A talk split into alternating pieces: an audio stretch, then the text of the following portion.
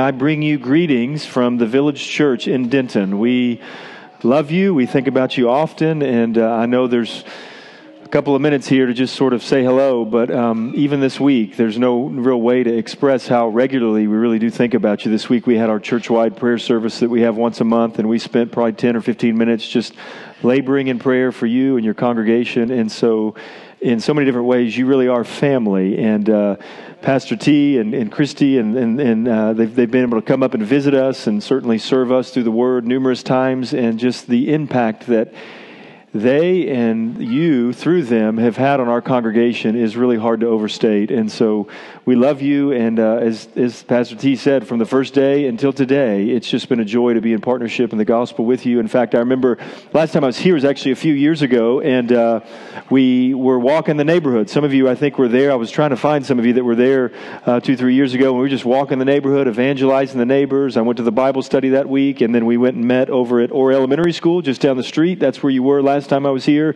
And so uh, to have heard the last couple of years how God has grown you in grace together and in love together and in faith together, I've gotten to hear it, and just to be among you again to see it uh, is no small encouragement. And so uh, I've prayed that I would be able today to.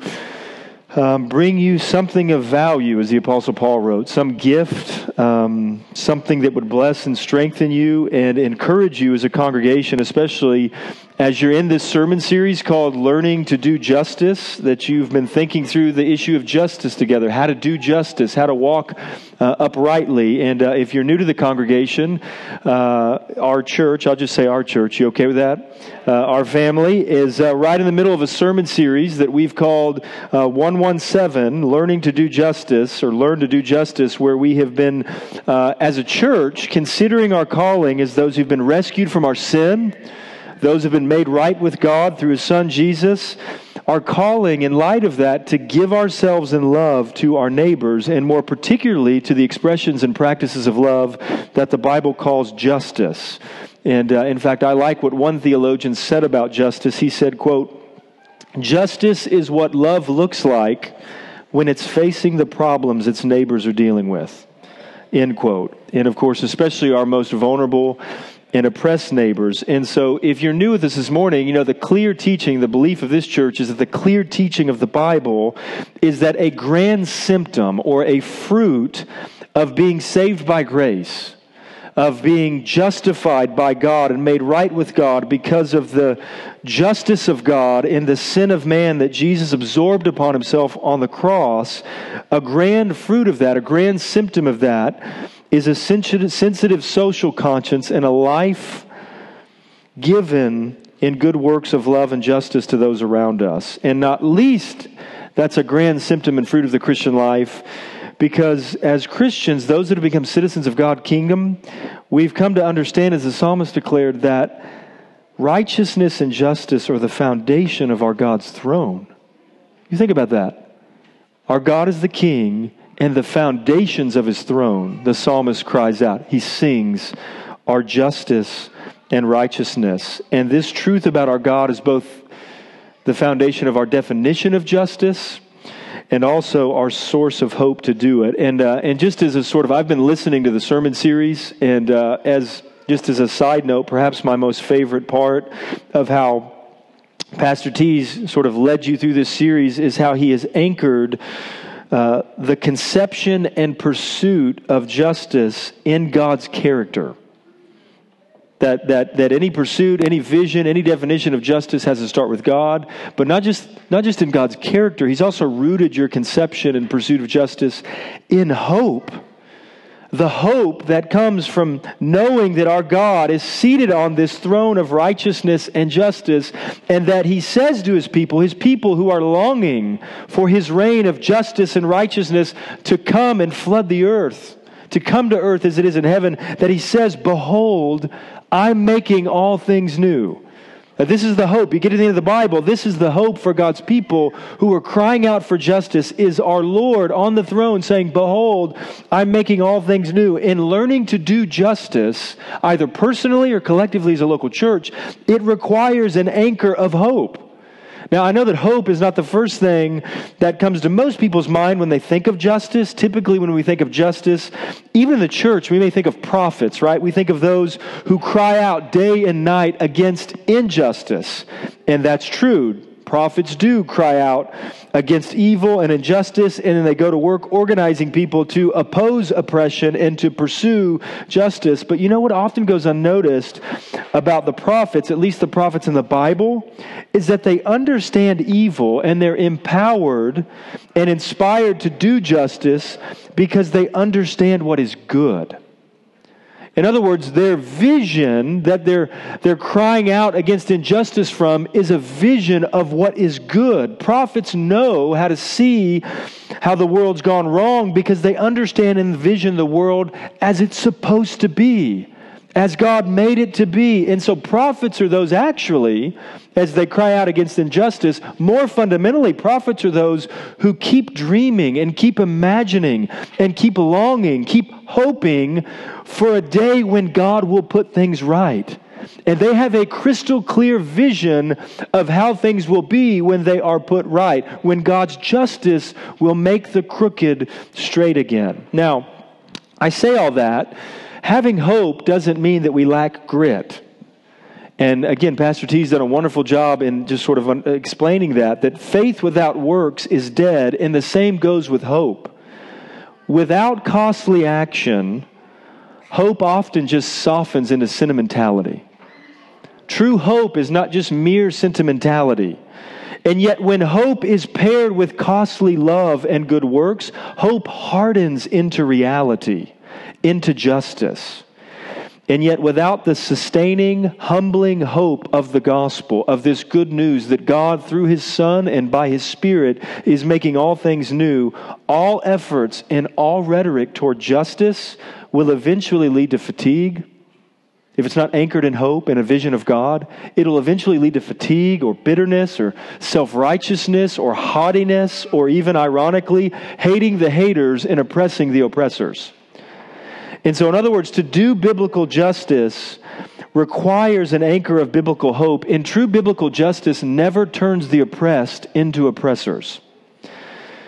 But it requires hope. It requires a vision of how things should be. And one day, we believe, as God's people, we wait expectantly how things will be. And again and again and again and again during this sermon series, Pastor T has anchored your hearts and those listening in in hope. And, uh, and I thank God for that.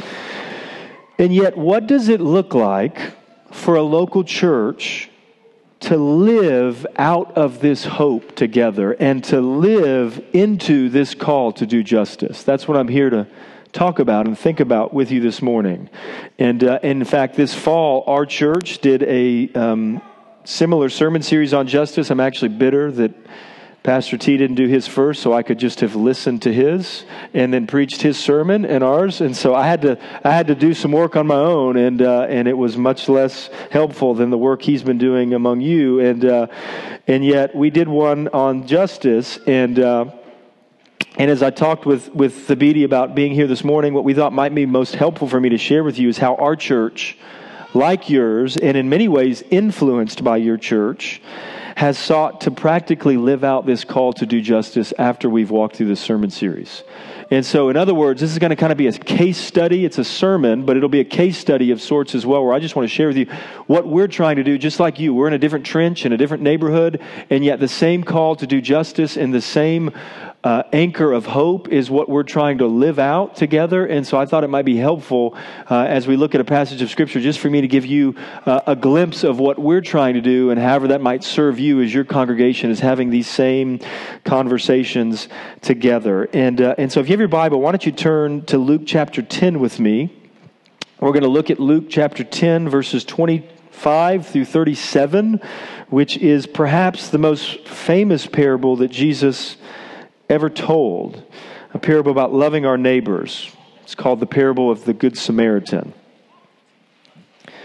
So, Luke chapter 10, verses 25 to 37. And uh, you know, in Luke's story, at the point that this parable happens, uh, Jesus has just set his face to go to Jerusalem. He's turned away from his ministry in the Galilee, which is Luke chapters 4 through 9, and he sets his face to go to Jerusalem where he knows he's going to suffer, he's going to be rejected, he's going to ultimately be crucified, then raised from the dead, and he's training his disciples along the way. They've got a lot of room to go, a lot of room to grow as they're headed toward Jerusalem, and so he begins to train them. He's just sent out 70 or 72 of them. They've come back, and then as they come back and he is debriefing with them about what they've seen and what they've experienced together, this moment happens in front of the disciples and apparently a large crowd of others. It says in verse 25, Behold, a lawyer stood up to put him to the test, saying, Teacher, what shall I do to inherit eternal life? And he said to him, What is written in the law?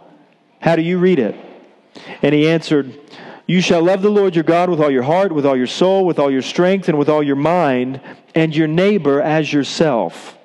And he said to the lawyer, You have answered correctly.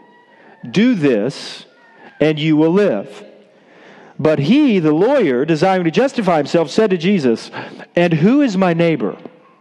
And Jesus replied, The parable. A man was going down from Jerusalem to Jericho, and he fell among robbers and stripped him and beat him and departed. The robbers did. And leave, leaving him, they, they left him half dead. And Jesus says, Now by chance, a priest was going down that road.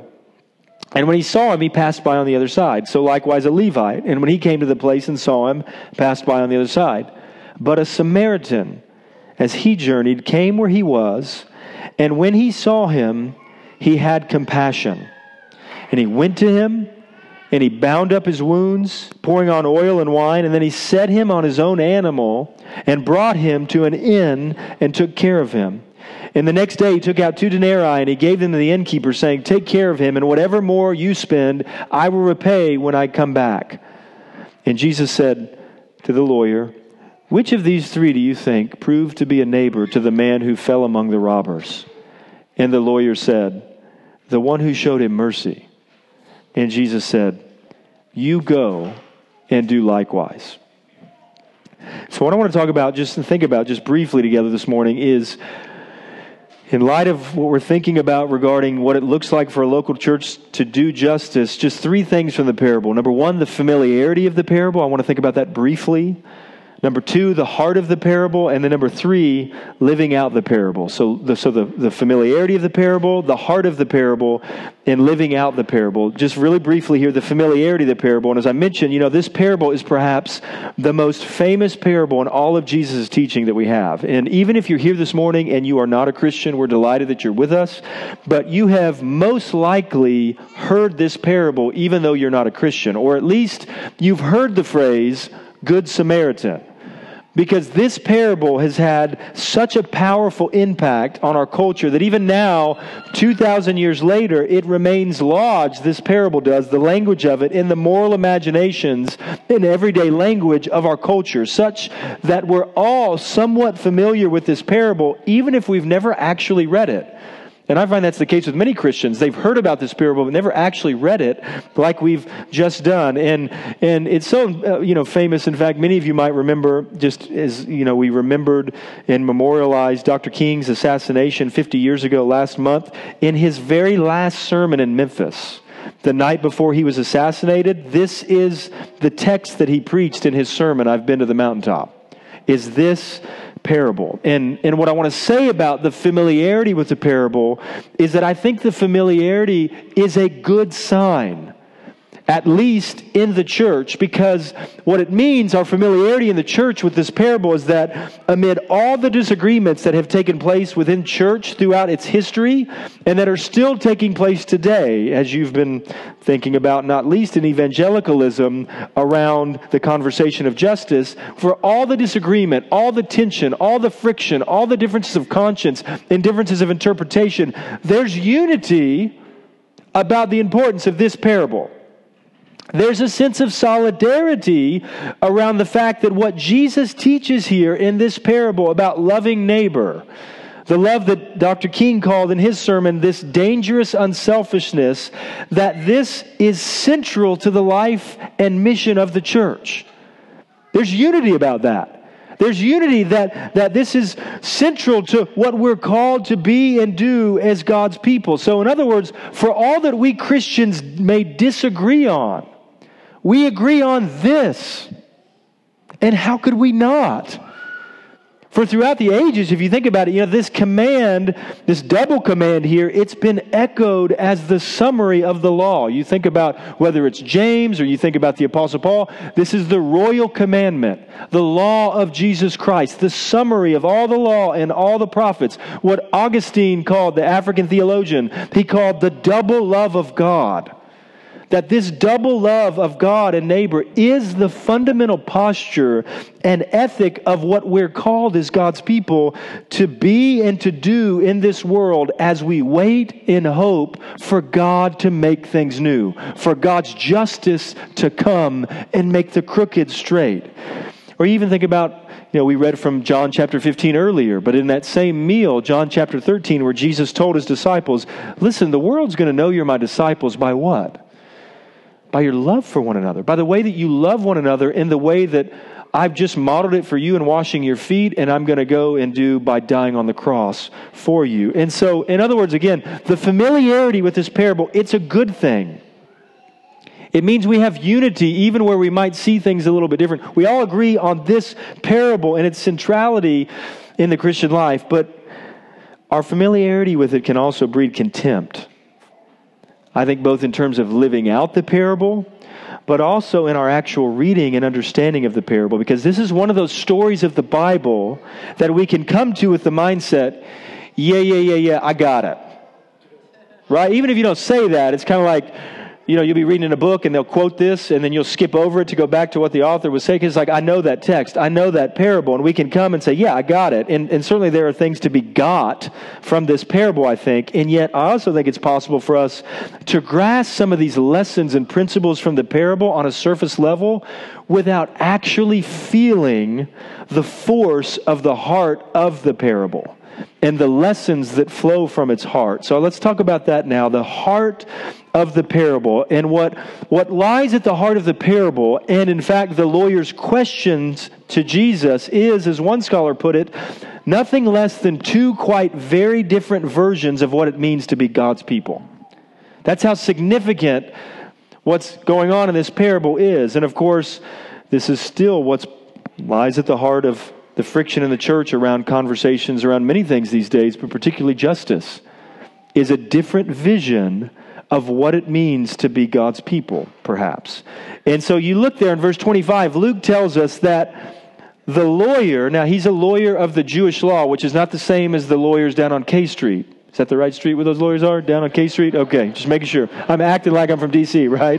Uh, this is a this is a, a lawyer, a lawyer of the law of God, the Word of God. It's a scholar of the Bible, a lawyer of the Bible, and he begins this conversation. Luke tells us in verse 25 with Jesus to test Jesus. You see that? To uncover Jesus's heretical views and teaching about God's plan for the world. That's what to test him means. Especially Jesus' views, it seems, for those in the world who were not God's chosen people, not Israelites. And Luke then tells us in verse 29 that the lawyer's follow up question to Jesus, Who is my neighbor? is motivated by his desire to justify himself after his initial question to trap and test Jesus failed. So you got to get the tension of this. In other words, it says that, that when the lawyer asks, Who is my neighbor? he's not simply asking the question to prove that his first question wasn't dumb or obvious. Because in essence, well, how does Jesus respond to his first question? You know the answer. What do you think? And he gives the answer and he says, You already knew that. Yes. And so the lawyer's going, wait, wait, wait, wait, that didn't work. No, I want to justify my, I want to win the argument. What I'm trying to get at through the first question, that didn't work. And so he asks another question and he says, Who is my neighbor? And he asks it so that he could win the debate that he's now entered into with Jesus in front of all these people. He's in a dialogue now publicly. He's entered into a debate. He's challenged Jesus on a matter of the law in front of all these people. And so he says, Who is my neighbor? And he wants to see what Jesus will say. And he wants to smoke Jesus out and show in front of all these people that Jesus' view of who a neighbor is is wrong. It's actually heretical. And what his question reveals, therefore, is that what's at the heart of these differing visions of what it means to be God's people is a differing view of who God says our neighbor is. Or, in other words, how far we think our love should go, who we think our love should extend to. And you see, this priority, this call for God's people to love your neighbor as yourself, that both the lawyer and Jesus affirm. They agree on that. Jesus affirms when he gives that answer. This comes from Leviticus 19. This is the passage of scripture you might remember a few weeks ago, Pastor T referenced in one of his sermons. And in Leviticus chapter 19, the love of neighbor that God's holiness requires of his people is speaking fundamentally about love for fellow Israelites those who were ethnically like them. And yet, it's also in Leviticus 19 very clearly a command to love that is to be extended beyond fellow Israelites to the resident aliens or foreigners or what we might call refugees who embrace God's covenant with his chosen people. And so, in other words, the status of loving neighbor, the status of neighbor, even, who is my neighbor? The status of neighbor extends to these non Jews in Leviticus 19. If you want to go look at that later, you can in verses 33 and 34. But in the day of Jesus, a day where foreign powers like the Roman Empire had made a habit of conquering and oppressing God's people, Many of God's people no longer viewed the foreigners among them as their neighbors, they viewed them as their enemies. And of course, they felt justified in doing so, which I think, if we're honest and humble, we, we can understand, can't we not? We can sympathize with them feeling that way about their oppressors. So they viewed people as their enemies, these foreigners. But, you know, much like in our own culture today, in Jesus' day, social life had become extremely tribal.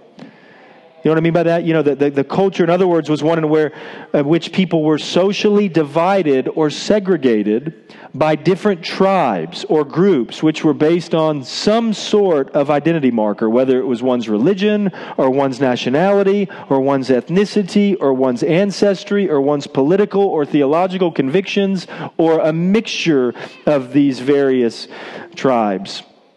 And so the question in that culture of who is my neighbor in a tribal culture, the question, who is my neighbor, is a loaded, explosive question.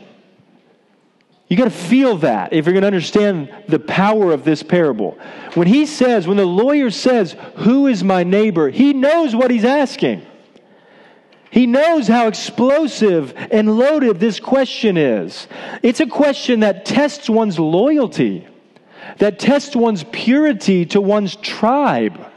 And one's answer to that question could determine one's popularity and status as a teacher among that tribe. Which, again, that's why the lawyer asks the question, both to justify himself and his own view of who a neighbor is, but also to undermine Jesus and to do it in front of the crowd to do it in front of the disciples. He's, again, he's asking the question to smoke Jesus' view out so that Jesus' popularity, his growing authority with the people will be undermined. And the drama of all of this makes Jesus' answer to the lawyer's question, this now familiar parable that he tells, all the more forceful when you get the drama of what that question is loaded with, who's my neighbor, you can feel the force and the heart of what Jesus says in response. Look at verse 30. Jesus replied to the question. In other words, it literally says he took the question up. I like that. Oh, you want to challenge me? Okay, I'll take this question up. You want to have this conversation? I was going to let you off by just, you know, saying go and do likewise, but you want to you want to come back? Okay. So he took the question up. He replied, a man was going down from Jerusalem to Jericho, and he fell among robbers, who stripped him and beat him and departed, leaving him half dead. you think, well, what's so powerful about that? It's powerful that Jesus doesn't give any details about this man's tribe. The man on the side of the road, that is. He's not a friend. He's not a foe. He's not a Jew.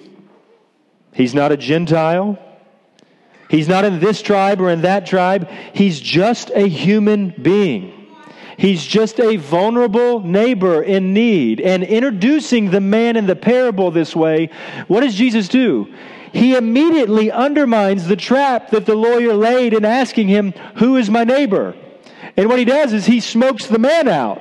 And he completely reframes the man's real question how far does love reach based on Leviticus 19? Jesus says one's neighbor and one's love for neighbor is not based on their tribe, it's based on their need. So wise. This is how Jesus replies. And then he says, verse 32, or 31 rather, now by chance, a priest was going down that road. And when the priest saw the man on the side, he passed by on the other side. So likewise, a Levite, when he came to the place and saw him, passed by on the other side. Now, it's important to understand that within the the us them tribal culture of the day, these two guys' connection to the temple gives them an extremely honorable and righteous status in Israel.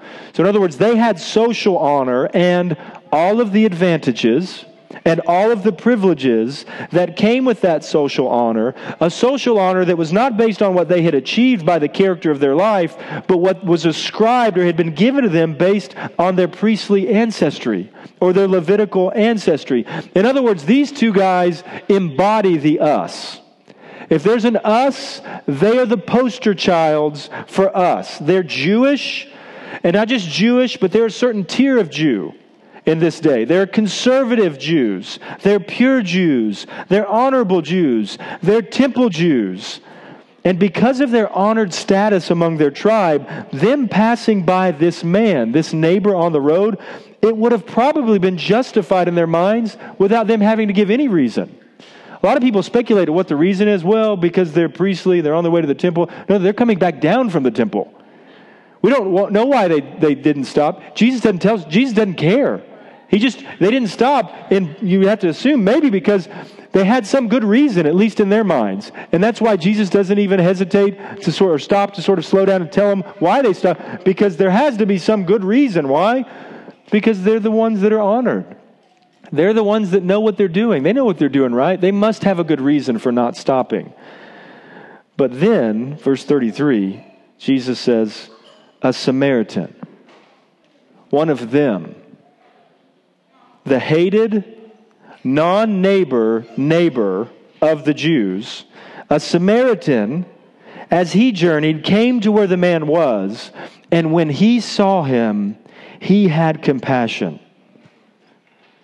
So Jesus pictures the Samaritan, this impure, half breed heretic, according to the Jews, as the obedient servant of God in the story. So, in other words, what the representatives of Israel failed to do, this Samaritan, reflecting the love and compassion of God, did. This is so explosive. And, you know, there's lots of lessons here. We don't have time for any of them, but, but I think one of the clear ones, maybe just one, one of the clear ones is that we got to be really careful not to overlook how God can and does use those who are not in our tribe. Those whose theology, those whose politics, those whose parenting philosophy, whatever, in this tribe or that, those who are not in our tribe, how God uses those who are not in our tribe. And there's sort of the, verse 34, it says, He, the Samaritan, went to him, the man, and at great risk and cost to himself, he bound up his wounds he poured on oil and wine. Then he set him on his own animal, brought him to the inn, took care of him. The next day he took out two denarii, gave it to the innkeeper, and said, Take care of him. Whatever more you spend, I'll repay whenever I come back.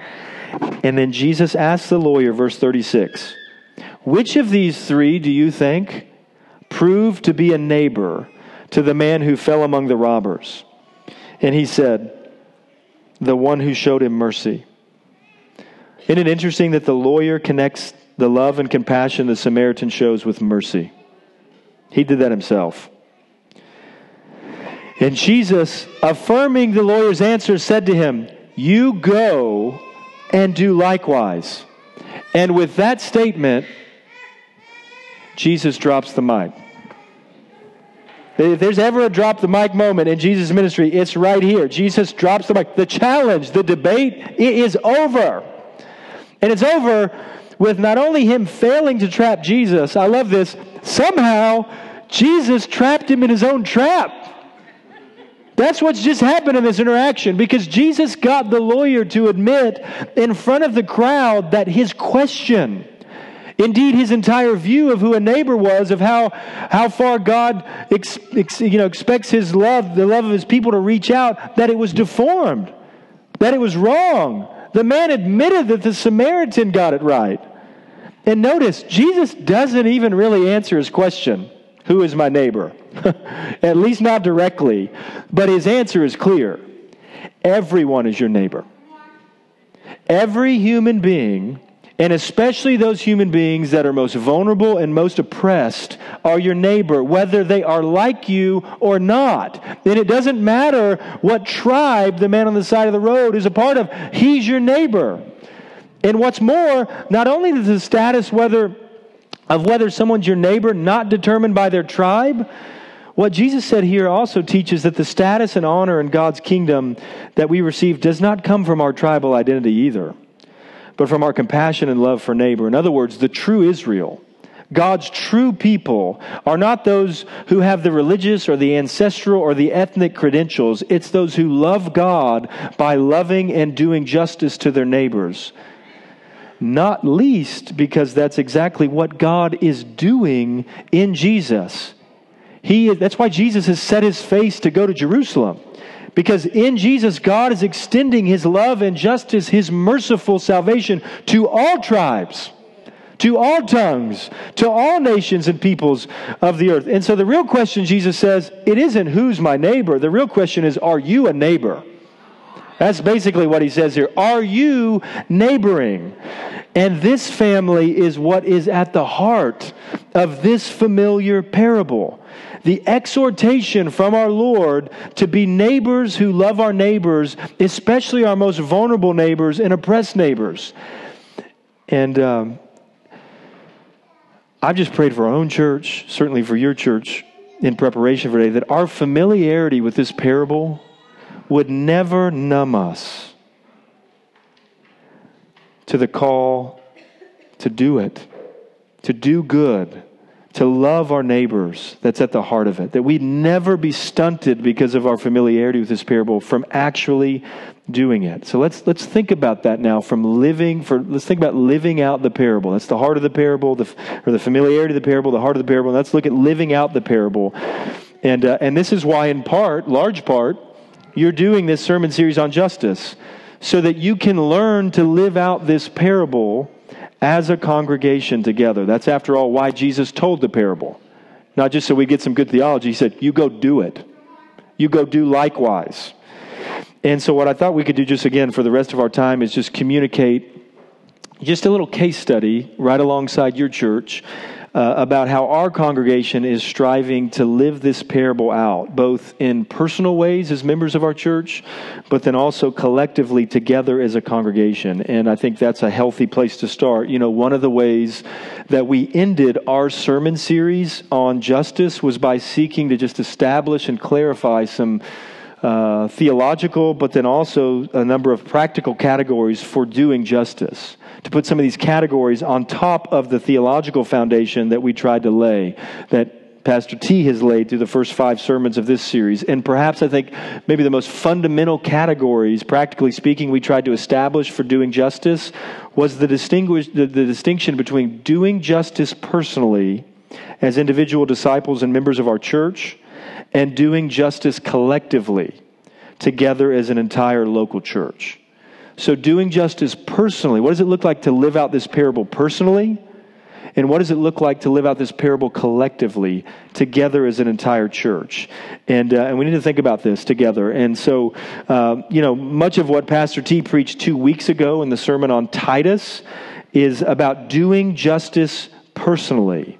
And, and what we've said about this category is that most of our love as a church, most of the good works of justice that will express our love for our neighbors as a church, will be worked out by our church on a personal level.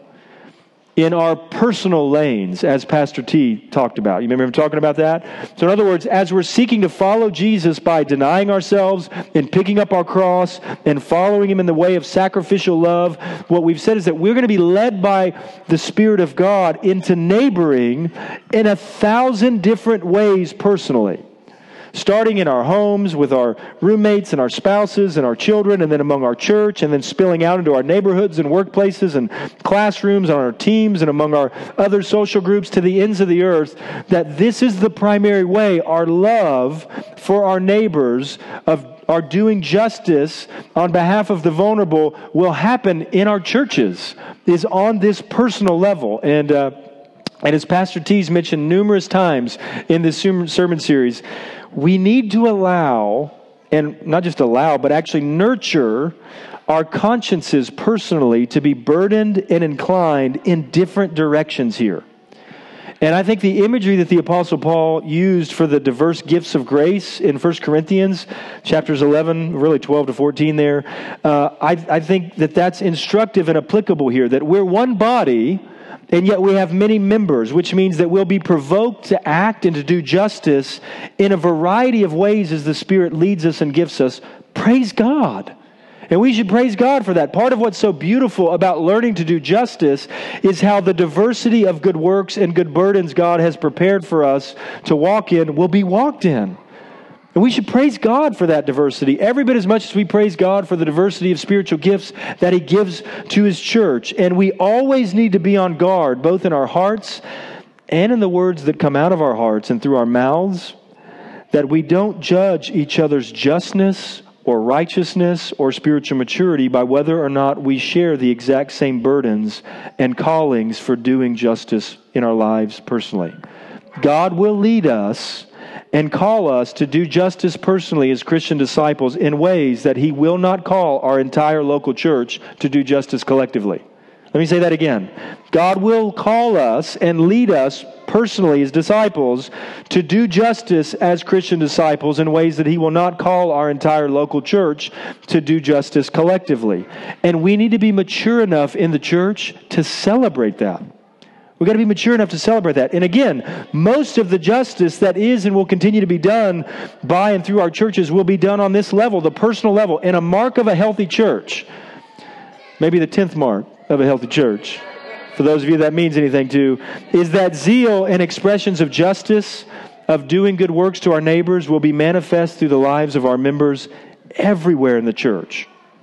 So that's the one category, living out the parable personally, doing justice together personally. And yet, although most of the doing justice in our church will work itself out personally, there are certain ways in our church and in our neighborhood where we will have the opportunity and in some cases the responsibility to collectively do justice to love our neighbors and face the problems that our neighbors are dealing with together as a church. So, so, so most of the verses of the Bible commanding and commending justice are to the church collectively. You understand that? Not least because the church was in a collectivistic culture in the culture that the Bible was written in, not an individualistic culture like our own. And we need to think about what this category of loving our neighbors and doing justice collectively as an entire congregation looks like very carefully. So let's think about this. The Bible is clear that we have responsibilities collectively to love and do justice and opportunities. And the Bible's most clear that we have a collective responsibility to love and do justice and care for the vulnerable within our own congregation. So, in other words, as the church, before we start getting big headed or big mouthed about what we can and should be doing to uproot justice and promote flourishing in our city or around the world, we need to make sure we're doing it in our own household first. It's not to say that it's either or, but if we're not doing it in our own household, aren't we disqualifying in some measure our voice outside of our household in these matters? And so, for all the opportunity that exists for this church, our church, to do justice in our city or in our neighborhood, there is an actual responsibility biblically to do justice within the church. That is unique. And the New Testament clearly teaches this. You can just write some of these references down and go look at it later. You see the, the, the, example of this in Acts chapter 4, verses 32 and 35, and Acts chapter 6, verses 1 through 6. You think about James chapter 2, verses 15 and 16. That is written to the church about how the church is treating the church. You think about Galatians 6 verses 2 and 10, same thing. 1 John verses chapter 3 verses 17 and 19 or Matthew 25 verses 34 to 40. All of that is about the church caring for the church, about the people of God caring for the people of God. Or you think about again, John 13 verses 34 and 35. They'll know you're my disciples by your love for one another within the church, how you're taking care of one another within the church. And so all of these passages, as well as many others, speak about a local church's clear collective responsibility to love and do justice among its own church family. And listen, the large majority of verses in the Old Testament about justice including like Micah chapter 6 verse 8, they're also speaking to doing justice within the household of God.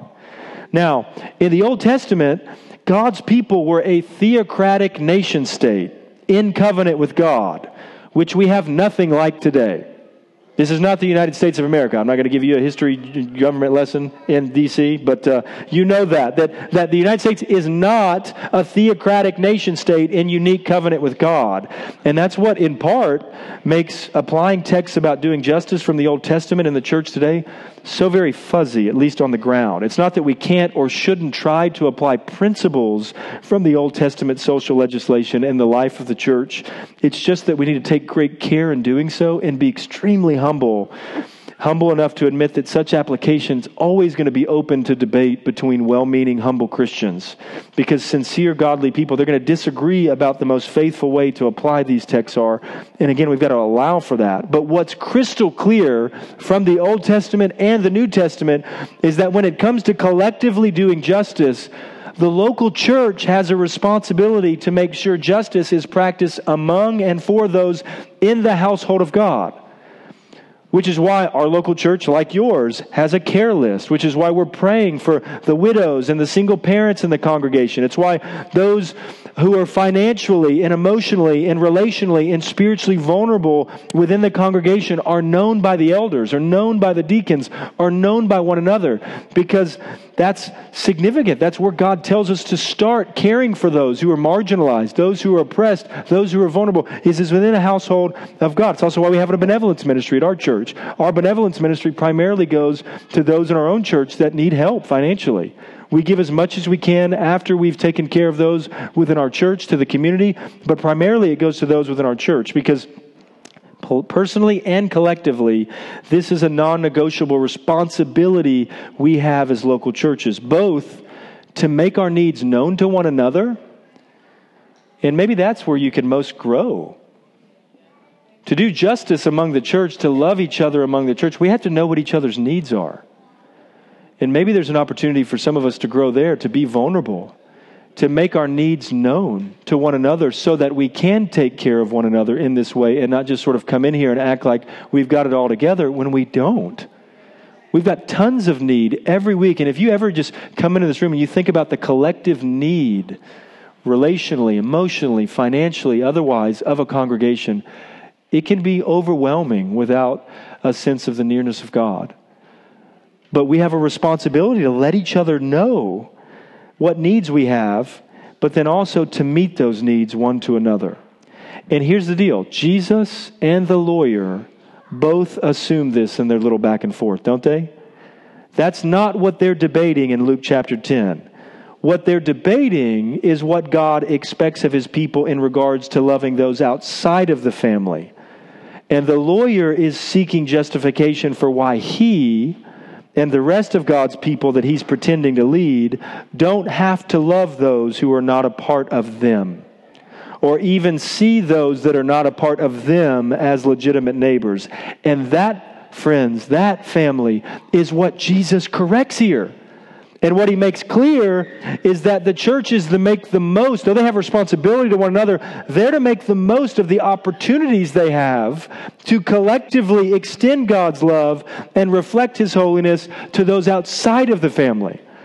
So, so collectively, we have a responsibility to one another in the church, but we have all these opportunities that Jesus is saying we should steward to the best of our ability to love those who are neighbors that are not part of the congregation. And in fact, one of the most striking and inspiring aspects of the early church's witness is how the early church's love and practice of doing justice for their neighbors, even their enemy neighbors who hated them, prophetically reflected God's love and gospel to those neighbors. And in fact, the Roman Emperor Julian, around 360 AD, he said this. He was lamenting, and he said, The impious Galileans, speaking of the Christians, they support not only their own poor, but ours as well.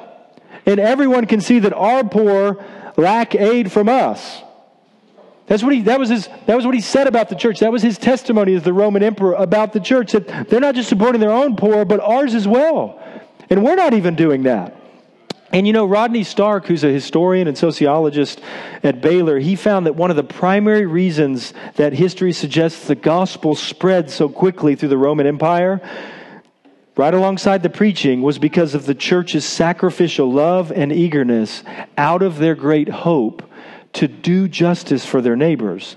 That, in other words, the church's collective practice of love and justice made visible and validated the gospel that they were preaching. They weren't just preaching the gospel, they were living it out, as Jesus said here to the lawyer, together collectively outside of their own congregation, and the world saw. And I'll just tell you, you know, I've been at our church for 11 years now as one of the pastors, and the most compelling aspect of our church's witness to our non Christian neighbors, we live in a university neighborhood, two major universities.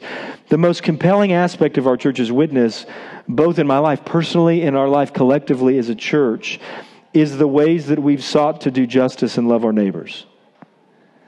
I'm not saying it's the most important aspect of our witness, but it is the most compelling, at least initially, to our neighbors. Whether it's been our meager efforts to give the middle school right down the street which is a magnet school, just a facelift here and there, paint and you know some of our artists to do uh, murals and different things or whether it's our you know thanksgiving banquet we host once a year in that middle school for the homeless in our community or whether it's just our slow messy pursuit as a multi-ethnic church at racial harmony together slowly but surely listening and learning to listen to one another and love each other on and on we could go. These are the things, our efforts to care for the widow and orphan, that our immediate neighbors have both been surprised by and compelled by.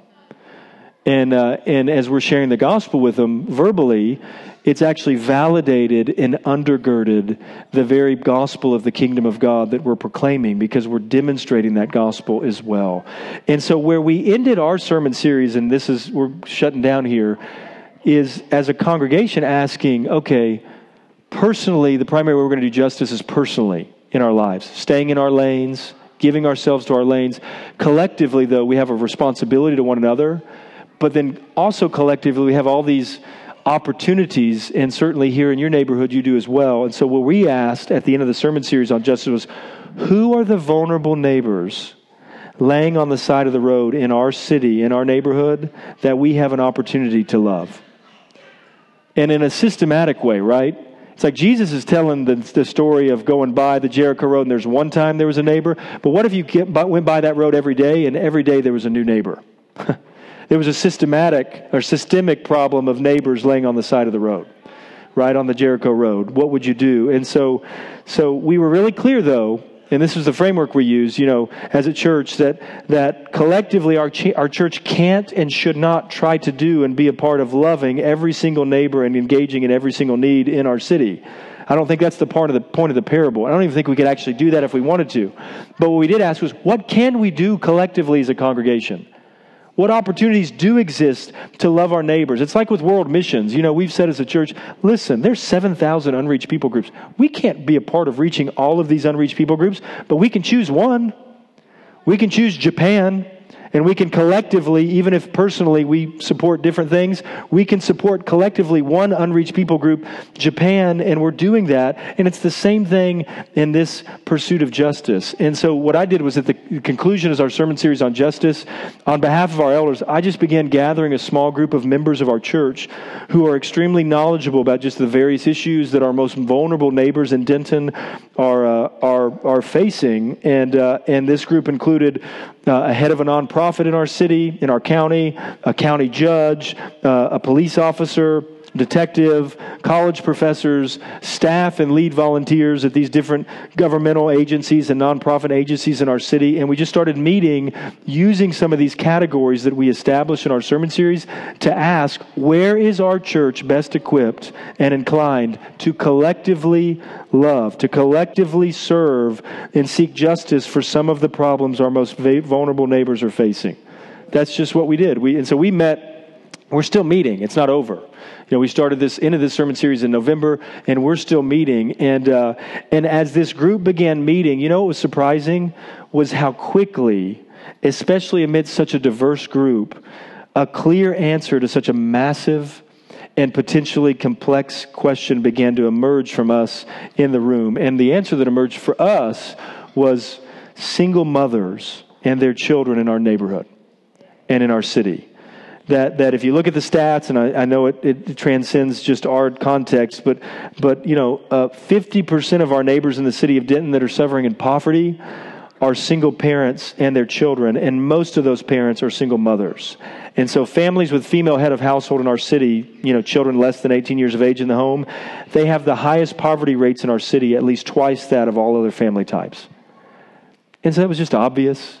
It was just, you know, there for us. And, and then, and, and so what we said was these women and their children, these neighbors are some of our most vulnerable neighbors.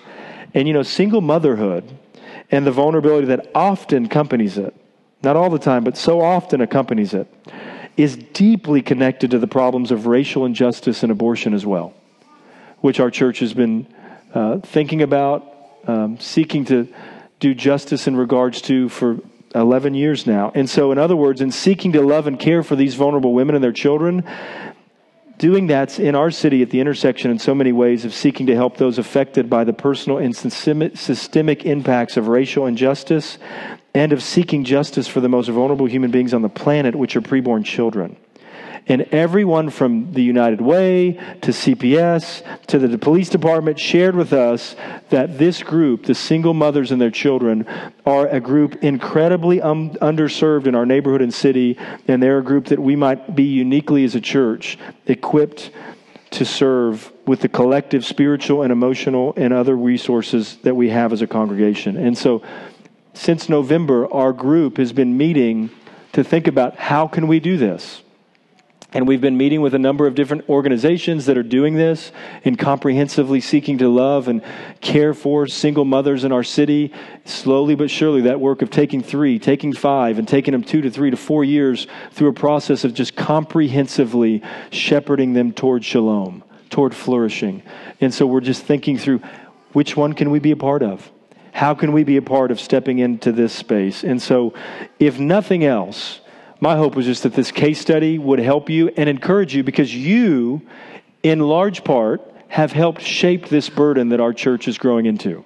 So I just want to, on behalf of our congregation, say thank you.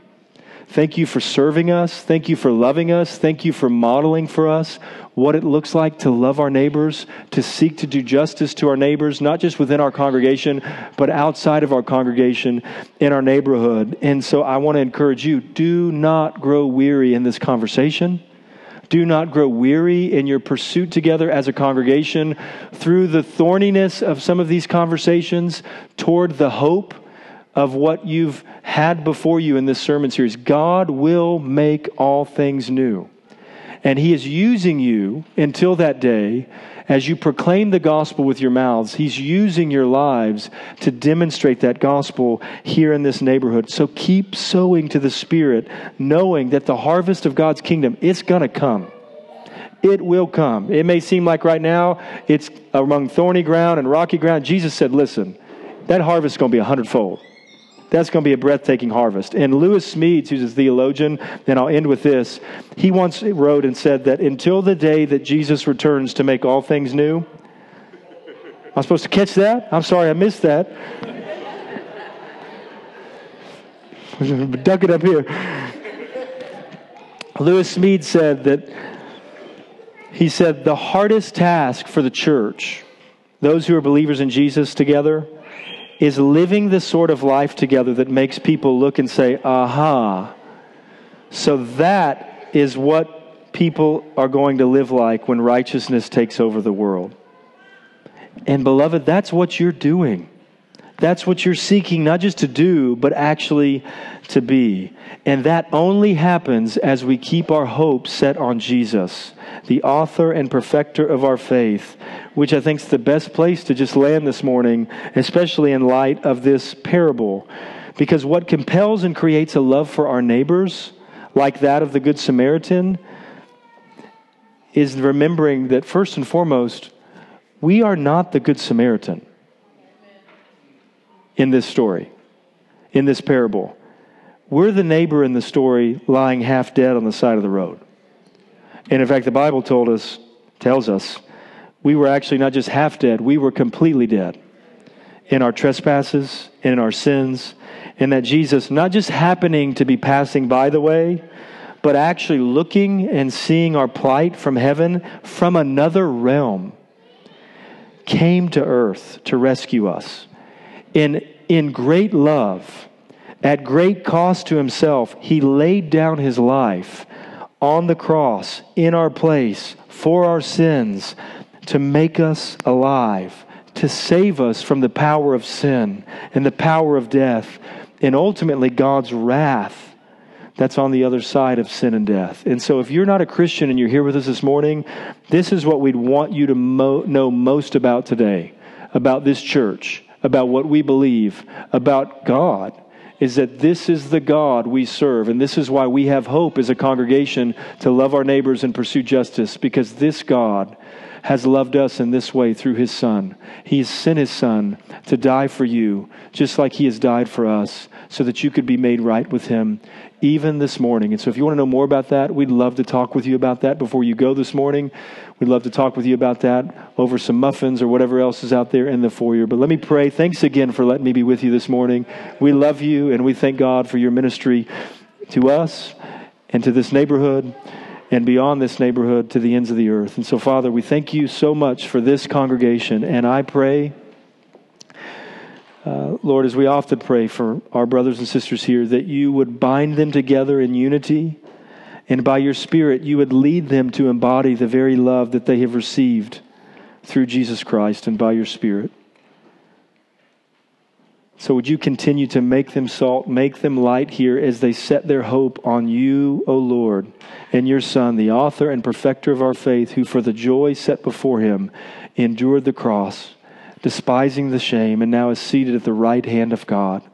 And until he returns to make all things new, would you help us to live as your people, to be neighbors who love our neighbors for your glory? It's in Jesus' name we ask it. Amen. Amen.